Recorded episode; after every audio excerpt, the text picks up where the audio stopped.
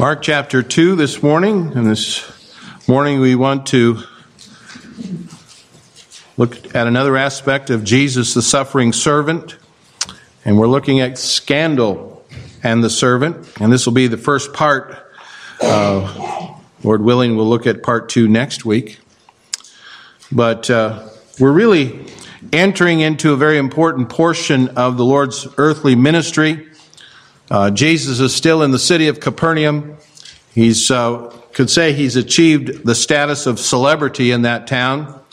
Everywhere he goes, the people flock to him to witness his miracles, to hear his message. And um, in this particular passage, we'll be looking at verses 13 through 17. Jesus is walking by the Sea of Galilee, and the people of Capernaum are flocking around him again to hear what he has to say, as well as to see what he has he will do. Uh, on the one level, the ministry of Jesus is doing very well. Uh, the common man is really excited about following Jesus as he ministers to them. But conflict is beginning to develop between the Lord and the religious leaders. Uh, they were already offended by his actions in verses 5 through 12. And in these verses, or in those verses, Jesus made his identity as God in the flesh very clear.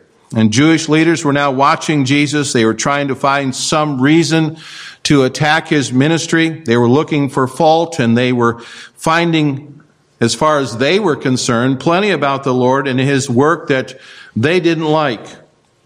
I find that's interesting in the, as we live in the age that we do with a lot of scandal that is popular in our day. Uh, you have tabloid magazines at the grocery store checkout. Uh, you, uh, they come up with some of the most bizarre uh, stories about people, especially in Hollywood and so forth, and, and in, also in politics. Even the uh, politicians themselves try to come up with anything that's scandalous, along with the media, that they can use uh, to try to win elections and so forth. And scandals are not uh, anything that's, that's new. Uh, and beginning here, continuing through Mark chapter 3 and verse 6, there'll be a series of scandals involving the Jewish religious leaders and the Lord Jesus Christ. And these will be scandals over Jesus and his relationship to sinners, uh, scandals over the Sabbath, and scandals over certain sacraments. Uh, these scandals will culminate with the Jewish leaders looking for a way to put Jesus to death. And so we're looking here at this particular passage, and the focus will be on the scandal that deals with sinners. And uh, we'll look at some other aspects in the weeks ahead.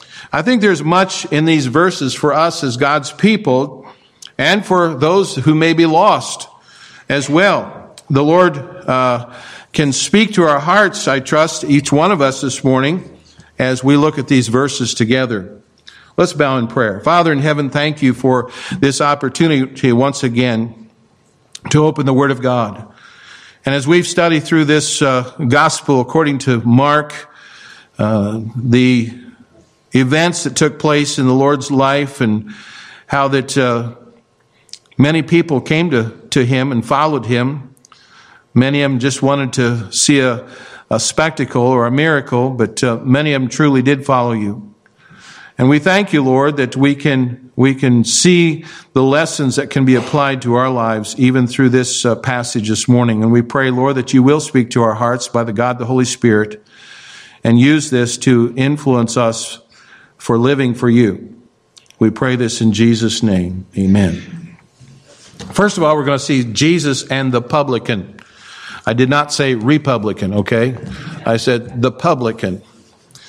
In verse 14, uh, we notice here it says, and he passed by, he saw Levi, the son of Alphaeus, sitting at the receipt of custom, and said unto him, Follow me. And he arose and followed him. Uh, this Levi here, uh, we're going to look at him for a moment here. Levi the man, first of all.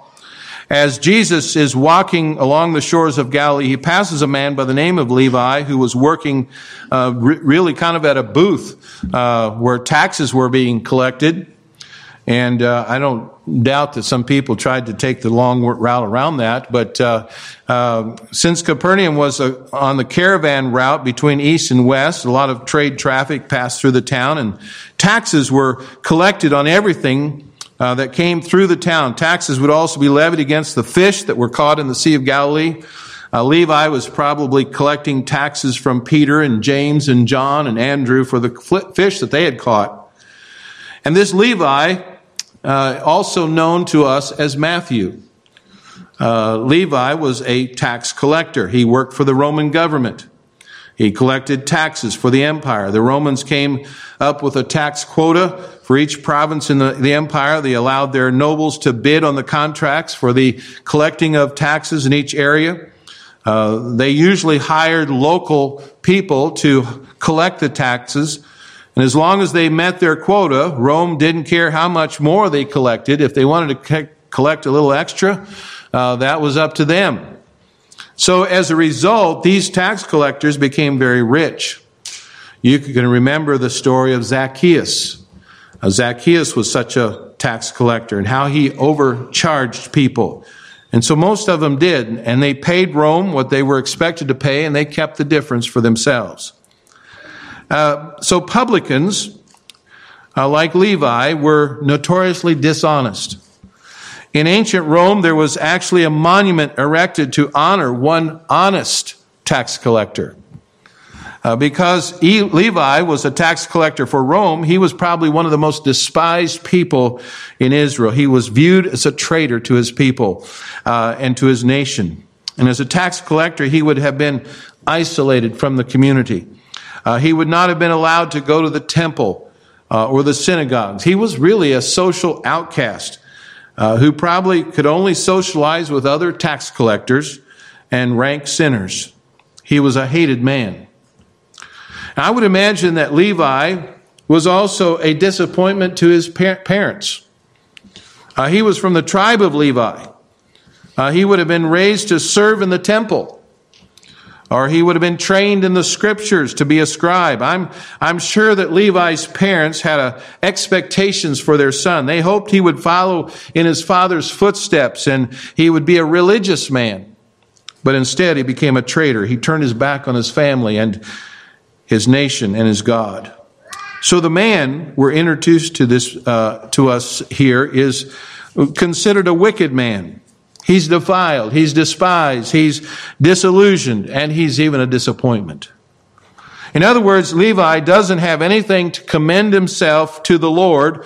Uh, his is a wrecked and ruined life. But notice, secondly, Levi and the Master. As Jesus comes by, he issues a very simple command to Levi two words follow me. And those words are in the present tense. It's a command. Literally, you be following me. It was a call for Levi to leave his old life behind, begin a life uh, that would be uh, that of following Jesus. So, why would Jesus have any use for a man like this? One word. And that answers that question and it's the word, the same word that you would find is the reason why he could use you and me. It's the word grace. In spite of his occupation, in spite of his lifestyle, in spite of his failures and his sin, Jesus loved Levi and he called him to a new life. And he sets a good example for us. He was walking and he was looking for someone that he could be in touch with as he went through his day. And the same desire to share Jesus should mark the lives of his children. Now, I'm glad that Jesus loves the lost. I'm glad that he calls lost sinners to come to him without regard to who they are and what they've done.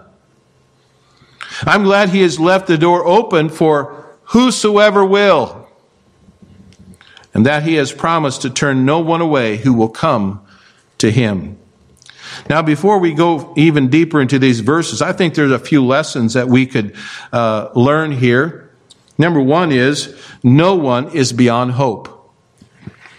I'm sure that most people in Capernaum would have given up on Levi. The good religious people of the city probably snubbed him as they passed by. They wrote him off as a lost cause. And yet Jesus knew that his life could be salvaged. He loved him in spite of his past and his problems, and he delivered Levi from the bondage of his sins and gave him a new life. No one is beyond the reach of our redeeming Lord. The second thing I think we should notice here is that Jesus knows how to reach your wayward loved ones. I don't know how many of us, but I'm sure maybe a good number of us have someone in our family, close or distant, that doesn't know the Lord Jesus Christ. Levi's parents did not know how to reach their son. They had done the best they could in raising him, and now they were feeling hopeless to save him. They may have even given up all hope, and he was making money and he was powerful. There's no way he was going to get, uh, they were going to get his attention. And Jesus yet knew where he was. He knew how much, how to reach Levi. And one word from the master, and Levi's life was changed forever. The Lord knows where your lost ones are this morning and He knows what it'll take to reach them. Don't give up. In His time and in His own way, He will touch them for His glory. Jesus knows how to reach your wayward loved ones. But then also, Jesus sees the hidden potential in lives of the lost. You see, Jesus saw something in Levi that no one else did. This man would be given a new name after he was saved. He would be known as Matthew. Matthew chapter 9 verse 9 tells us that. He would be a faithful follower of Jesus. He would write a gospel and he would give his life for the Lord who saved his soul. And we need to consider where we are today because Jesus loved us. He saved us. He released us. Uh, and he saw in us the hidden potential. And then one other thing that we need to notice here is that it's impossible to know what is happening in an individual's heart. I get the idea that along with all of Levi's other problems, he was disillusioned and disappointed with his life. Yeah, he was making a lot of money and uh, he was, he was probably, but when Jesus called him, he did not hesitate. He didn't say, Well, I'll think about it. He left everything and followed Jesus. Levi gave up more to follow Jesus than the rest of the disciples did. The others would, some of them would go back, but Levi made a clean, permanent break with his past. Apparently, God has already been working in Levi's heart before Jesus passed by that day. He probably had heard Jesus preaching. He had heard about the miracles and about the changed lives. Uh, he knew uh, that what God had done for others, God could do for him. And when Jesus came calling that day, Levi was more than ready to follow. You might wonder, are those lost family members I have, and those friends that I know that don't, don't know Christ, are they ever going to get saved? You know, you've witnessed to them and you've, you've given them uh, tracts and you've, you've tried to be a, a good testimony before them. You might wonder, will they ever get saved? I don't know the answer to that question. But I do know that God works in people's hearts in amazing ways. And we should never give up. We should keep praying.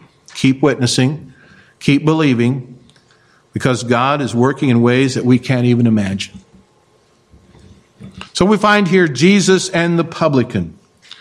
Secondly, we say Jesus, we see Jesus and the party. Now, it's a dinner party, okay? Uh, and it starts with P, okay? That's why. uh, I'm not uh, saying that Jesus was a party guy, you know, not in the world's sense, but here he was invited to a dinner party. In verse 15, it says, And it came to pass that as Jesus sat at meat in his house, uh, many publicans, that would be Levi's house, many publicans and sinners sat also together with Jesus and his disciples, for there were many, and they followed him. This verse, I think, uh, paints kind of a, a, a strange picture. Here he's invited to Levi's house for dinner. On the one hand, you have Jesus, his many followers. On the other hand, you have Levi and his friends and associates. And the Bible calls them publicans and sinners. And some of those present were other tax collectors. Uh, uh, some of them were just called sinners. And that's a word used to refer to even the prostitutes and to those who did not observe the strict religious rules of the scribes and the Pharisees. And this dinner was attended by people that Levi knew and that he worked with. They were friends and associates, the publicans and sinners. They were the only people who would have anything to do with him. But that's about to change. Because notice with me, first of all, the purpose of the party. Levi was hosting this party as an opportunity, perhaps, to say farewell to his old life and an opportunity even to introduce his friends and associates to Jesus. His life was changed, and he wants everyone to know about it.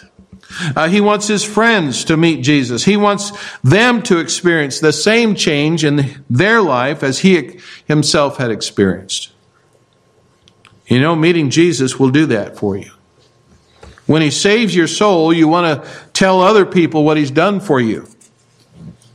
You want everyone to have what you have. So that's the purpose here. But notice the picture uh, in the party. The verse finds Jesus in a setting that few so called good people would have been.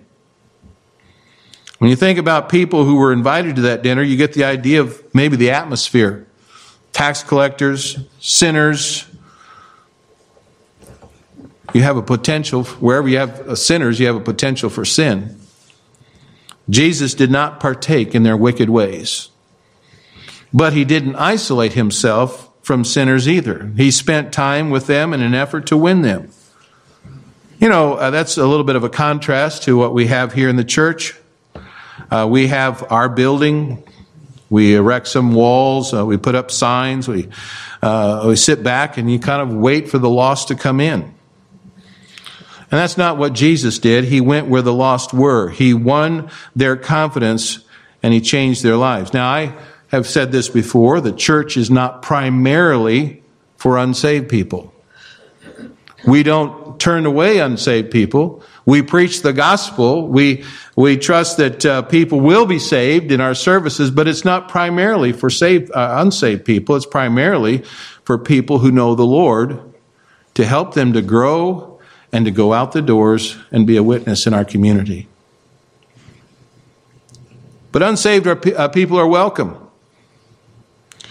You see, we aren't really carrying out the Great Commission if we just say this is the only place where we're going to try to win people to Christ. We are carrying out the Great Commission when we take the, the gospel to the highways and the hedges and compel them to come in to Jesus. And I praise the Lord that He wasn't ashamed to be associated with me.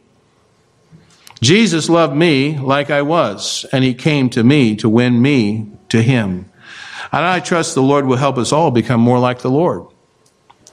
May He give us a heart to win lost at any cost. May He help us to go to the lost where they are and take the gospel to them, and so that some may be reached for the Lord. So you have Jesus and the publican, you have Jesus and the party. Thirdly, you have Jesus and the problem. Verse 16. In verse 16 it says, And when the scribes and Pharisees saw him eat with the publicans and sinners, they said unto his disciples, How is it that he eateth and drinketh with publicans and sinners? And we notice here some critics. You always have your critics, right? Well, Jesus had his critics as well. Not everyone was thrilled with the Lord's decision to have a dinner with this bunch of sinners. The religious leaders used this as an opportunity to attack the Lord Jesus. The scribes and Pharisees would never have spent time with the sinners like this. Oh, they had their strict observances, especially of the Mosaic law. They were also very strict in their uh, observance of oral traditions handed down by the Jews. Uh, they followed a moral code that was almost impossible to keep. There was one group of Pharisees known as the blind and bleeding Pharisees. Uh, they would wear blindfolds when they went out of their homes. Uh, they were so afraid of seeing a woman and having lust in their hearts that they would walk around in the dark.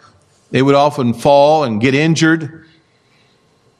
And these men would never been caught dead having dinner with a bunch of tax collectors and sinners.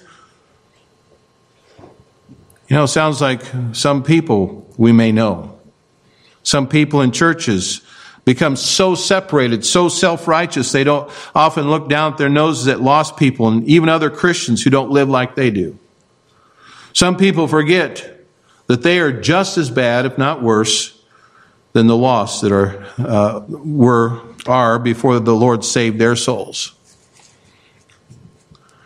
Now, do you see what the problem is? It's the same problem these people had. It's called the problem of hypocrisy. We are in trouble spiritually when we think we have reached a place where we're better or more righteous than others. So, secondly, notice the criticism. The critics tried to make matters even worse than they were.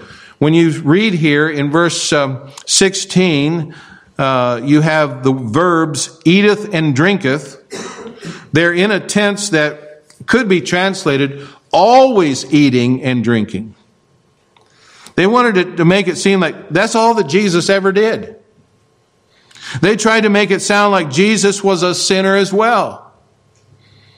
The scribes and Pharisees would attack Jesus for st- spending time with the sinners. Uh, their criticism was really a compliment, though. You see, I thank God that Jesus is a friend of sinners. You see, as I said earlier in our song service, that Jesus was accused of being a glutton and a winebibber, but he was also rightly accused of being a friend of sinners. Thank God that he came and saved to save the lost. Thank God that Jesus didn't allow the criticism of a bunch of religious hypocrites to deter him from his mission. And the first time these religious men criticized the Lord, they did so in their hearts. We go back to chapter 2, verse 6 and 7. Uh, you notice back there that uh, they they did this there. Uh, in uh, they were certain scribes sitting there and reasoning in their hearts. Why doth this man thus speak, speak blasphemies? Who can forgive sin but God only? Now they're beginning to get bold, and they are going to attack Jesus to his face. And so we have Jesus and the publican, Jesus and the party, Jesus and the problem, and we come to Jesus and the pronouncement, verse 17. When Jesus heard it, he saith unto them, They that are whole have no need of a physician, but they are they that are sick. I came not to call the righteous, but sinners to repentance. Jesus hears their criticism. He does not allow them to go unchallenged. In fact, he makes a very bold pronouncement that will define his approach to reaching the world. Notice, first of all, Jesus and his mission. Jesus tells his critics that he's like a doctor. He's treating the sick and trying to help them to get well. What kind of doctor refuses to help sick people? Well, the scribes and the Pharisees are like a lot of religious people in our day. They're willing to sit back and wait for the lost to come to them. But Jesus, on the other hand, is making house calls. He went to where the sick were. He reached out to them. And that's just what he did when he came to you and to me. It's also what he did when he came to many of our loved ones who are saved. And what we need uh, to do uh, with them is go to where they are. You and I were sick and diseased. Our lives were ruined. We were terminally, terminally ill. In fact, we were dead when he found us. But Jesus loved us in spite of our condition. He came to where we were and he gave a blood transfusion. He applied his blood to my life and your life. He washed our sins away and saved our souls. He removed our hearts of stone and gave us hearts of flesh. He made us well because he's the great physician. He specializes in healing the greatest disease ever known to man, the sin sick soul.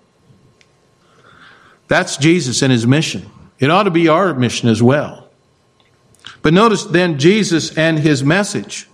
When Jesus answered the criticism of these men, he also leveled a criticism against them, but don't think they rec- I don't think they recognized it. Jesus tells him that his mission, his ministry, and his message are not just for good people, uh, but for those who are bad. He reminds them he did not come for those who are well, but for those who are sick. The scribes and the Pharisees could not see their own sins. Uh, they could see the faults of everyone around them. They could see uh, that they needed help as well. They believed as long as the outside was clean, the inside didn't matter. And they were dead wrong. They believed that their religious activity was enough to guarantee their salvation. Again, they were wrong. They needed to be saved just like Levi and the rest of the tax collectors and the sinners. But until they could see their own need, they would never be saved.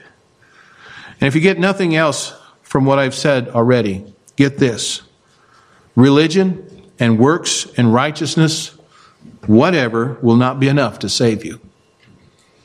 Until you've trusted Jesus for your salvation, you are lost, and you will never be saved until you understand that truth. You know, salvation is really a simple thing. Belief in the finished work of Jesus is what's required. And yet, before you can believe, you must see your need for a Savior, willing to confess your sins, willing to call on Jesus. So when before you can be saved, you got to become lost, or at least realize that you're lost. You're already lost. And so the plan of salvation is available to all to see and to admit their need of a Savior. Many, many years ago, a man by the name of William Booth, founder of the Salvation Army, felt the call of the Lord to go into the streets of London, began ministering to street people he stood in the Methodist conference meeting and requested permission from the presiding bishop to be released from his church to go into the streets and preach. The bishop heard the request and denied it, telling Booth that they would not waste a man on his, of his education and talent on the people of the streets. Upon hearing this, Booth sat down, resigned to defeat. His wife was seated in the balcony because women were not allowed on the first floor. And he stood up and she stood up and leaned over the rail. And she called to her husband and told him to listen to God, not to man. She vowed to stand with her husband against every foe. She came down from the balcony and Booth took her by the arm and they left the building to go into the streets to win people to Christ. He was ready to quit. But his wife, a lady who usually stayed in the background, stepped out of the shadow and of her, of her husband to hold up his arms at a very critical time in his life. You know, many souls were saved and lives were changed in England and around the world because of William Booth and his wife willing to cross the line to reach the lost. And I'm praise the Lord that Jesus crossed the line for me. I praise the Lord today that he loved me enough to die for me on the cross. And he crossed the line for you as well. If you here this morning never been saved, you need to see your need and come to Jesus, and he will save your soul. And maybe the Lord is calling you to cross the line to reach someone for his glory. You know, today would be a good day to get busy doing what he's called you to do. He wants us to take the gospel out of these church walls into places where the lost live. He wants us to reach out to them where they are.